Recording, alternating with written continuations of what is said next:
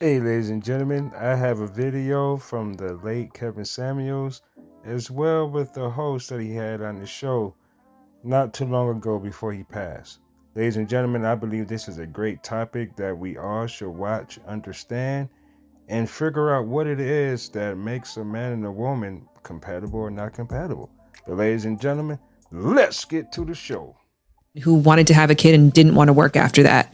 Um, I definitely don't fit in that bracket. The concept of a high value man is to shoulder and is to carry the brunt, to be the general. And I think more so what I'd like to see is joint leadership and then joint respect for what each person is bringing to the table.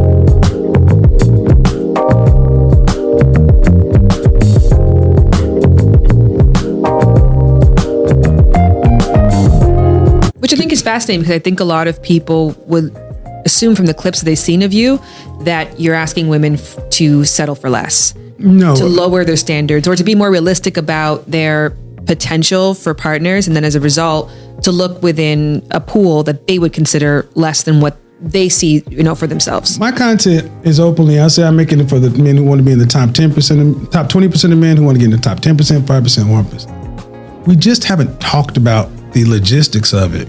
But actually, high value man puts a lot of pressure on men.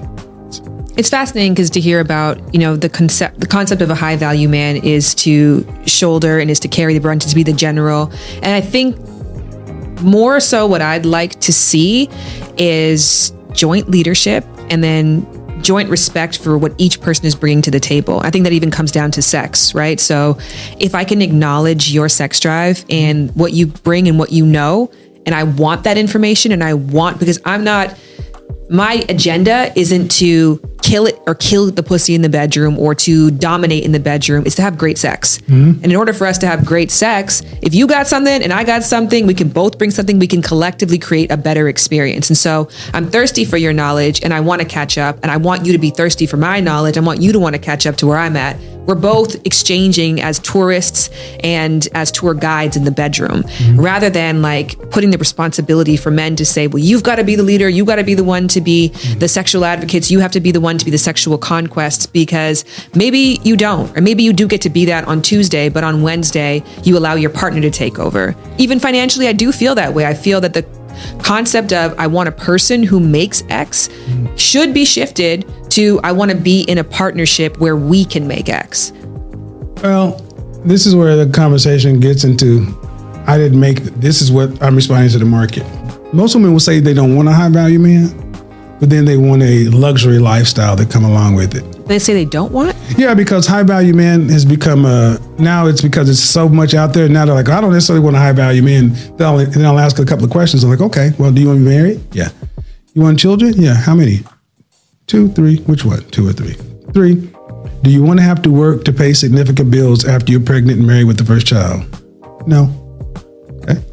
What percentage of our family financial load do you want to have to be responsible for for a lifetime? Less than 20, 15, usually 10%. I'm like, well, then how much money would a man need to be able to facilitate a family, a wife, three children? Do you want your kids to be able to go to college? Would you like to be able to travel nationally? The lifestyle they describe is a is an upper class lifestyle. I'm like, well, you don't get that on fifty thousand dollars a year. Mm-hmm. So it's like there's a disconnect. Well, I guffawed because the way that you broaden it out in those six points, it sounds undeniable that anybody, even if the financial component wasn't what you were leading with, you want a man who has impact, who's got morals, who's got a social network. So right. you want a man who has a life and who has a legacy. Yeah, it puts a lot of onus on men to not just be worried about, you know, um, self. You have to be. You want to call yourself a leader than this. Wife has always been valued. Opinion has always been. She's not a step wife, and they work together, inseparable, for the better outcome for them and the legacy. But at the end of the day, as nice as partnership sounds, a decision in has to be made, and we have to go one way or another. And I think what I've seen, I've honestly be most women want the responsibility after they had their opinion, their point of view to be considered.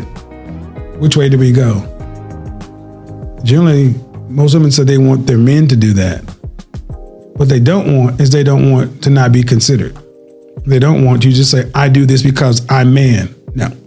And and all of that gets whittled down to high value. People have taken high value man and made it a bumper sticker, hmm. which I'll take that. Right. Uh, but then you sit down and have conversations uh, about it. And does it fit everybody? No. And I also, I'll say this I put that over here and I advocate strongly for what I consider people in the middle average. Because most people, the bell curve, are average. And where the biggest disconnect is right now is average men are not desired by women that are average. Women have openly said, I would rather be in a rotation of a man of high value than to get with a man and do the things we're talking about building. So what do we tell men here in the middle? That's the that's that's the big that's the unheard part of the conversation. These guys are starting to feel unheard, unacknowledged, and unmotivated because what is a life for a man who can go work to be a cog in the machine? You're starting to see a lot of guys saying, well, if I'm not going to have a career where I'm making six figures or more, why do I need to go to college and get all that debt? I can't have her anyway. Mm-hmm. So it's not as though men are. So when we say men aren't going to college, we don't ask why they're not. I think a lot of assumption is we need to motivate them. Guys are reading the tea leaves in the dating marketplace, and now in the last couple of years, what they're seeing is starting to be said, well, why is this? Now that's where we are.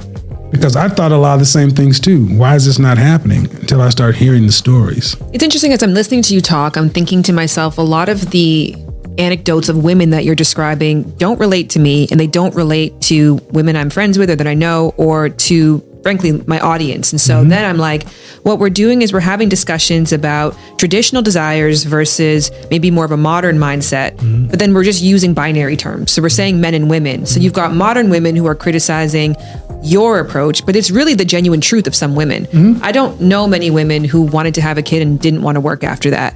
Um, I definitely don't fit in that. My child gives me a why, she gives me meaning, and I love being a mom, but the purpose that I get from working is just a completely different energy. And I know that many women feel the same, that they feel a passion and they feel an excitement towards what they do for a living, what they offer. And so there's no desire to let that go once you've now, you know, achieved another level of success intimately. So I just, in reflecting on that too, I just often I find that men who want a modern woman, a modern, mod- want a traditional woman, are criticizing modern women as part of the problem, and women who want more of a modern man are criticizing the traditional and saying that this is the issue. Well, That's what I liked what you said about the Facebook group that you have, where Yeah. you're taking people who've got Well, similar I did my values. own. I only took my. own, I took my own test because I heard. I, I thought a lot of the things you said, and then I put them in the room, and I said they operate the same. The, the, human beings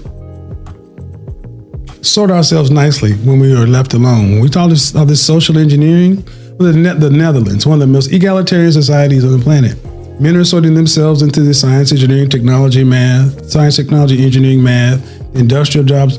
Women are starting to be overrepresented in healthcare, uh, education, things like that, because it's about choice. Um, but I want to focus on on something you're saying. Our audiences. You have a college educated female audience. That's who made me famous because those are the when I was doing thirty thousand. That's who's in the audience. That's who was calling in. Especially before average at best. Average at best happened uh, twenty one. So around November of 2020. But for an entire year, I had been talking to other women. And that million plus on Instagram and on YouTube, I look at the numbers and I get the message. I get the messages. I see them when I'm out and about. They are college educated bachelors, masters. That's what the old soundboard. I'm a PhD. If I went to show you the messages, how many women? Yes, I can do this. I love my career. But when asked, do you want to have to work? The answer, almost 100% of the time, comes back no.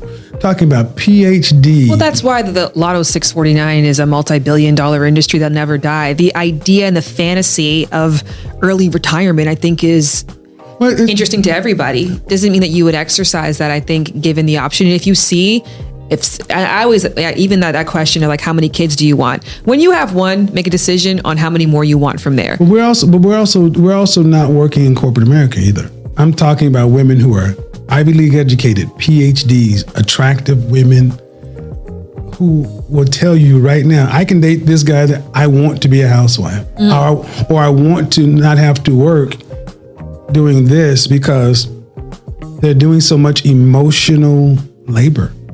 They're giving the the nurture, the thing that a lot of women would like to be able to give to a relationship, to a job. That's why I was surprised when I asked the question, would you quit your full-time job to work part-time for your man? And normally I have a lot of views, but now comments. Black women in particular, you would have thought I was a different influence. I'm like, so while there are women in this space, or there are women who find a lot of uh, value from their careers, it's not, well, we're typically on this side of the camera. We've also seen a rise in stay at home dads right? So the, now there's the notion that we're understanding that women's work is just as important or sometimes more important. And there's a lot of studies actually show that that balance actually works that when the man stays home and looks after the child and that that could be logical for that partnership. So I and I love the fact that there are women. I think that's kind of the thing too is that traditional women or men in a certain space look at it like I'm trying to discourage women mm-hmm. from leaning into that. If your biological drive is to stay home and to nurture and you want to do what your great grandmother did because there's beauty in that. That's wonderful. I just don't know if that is the one size fits all story that we should say majority of women want to subscribe to. Well, okay. There always will be the anecdotal. What percentage of women, if you if you had to look at the sample size of women who are marrying age, would want to stay at home dad? All right, ladies and gentlemen, there you have it. That concludes part one. Yes, this is a two part series, and I will upload it in the upcoming future because I do have another episode or something else I want to load in between time. But, ladies and gentlemen, thanks for the love, thanks for the support. And if you haven't already, please go over and subscribe to the late, the great Kevin Samuels channel. Y'all stay blessed. Y'all stay safe. But that man.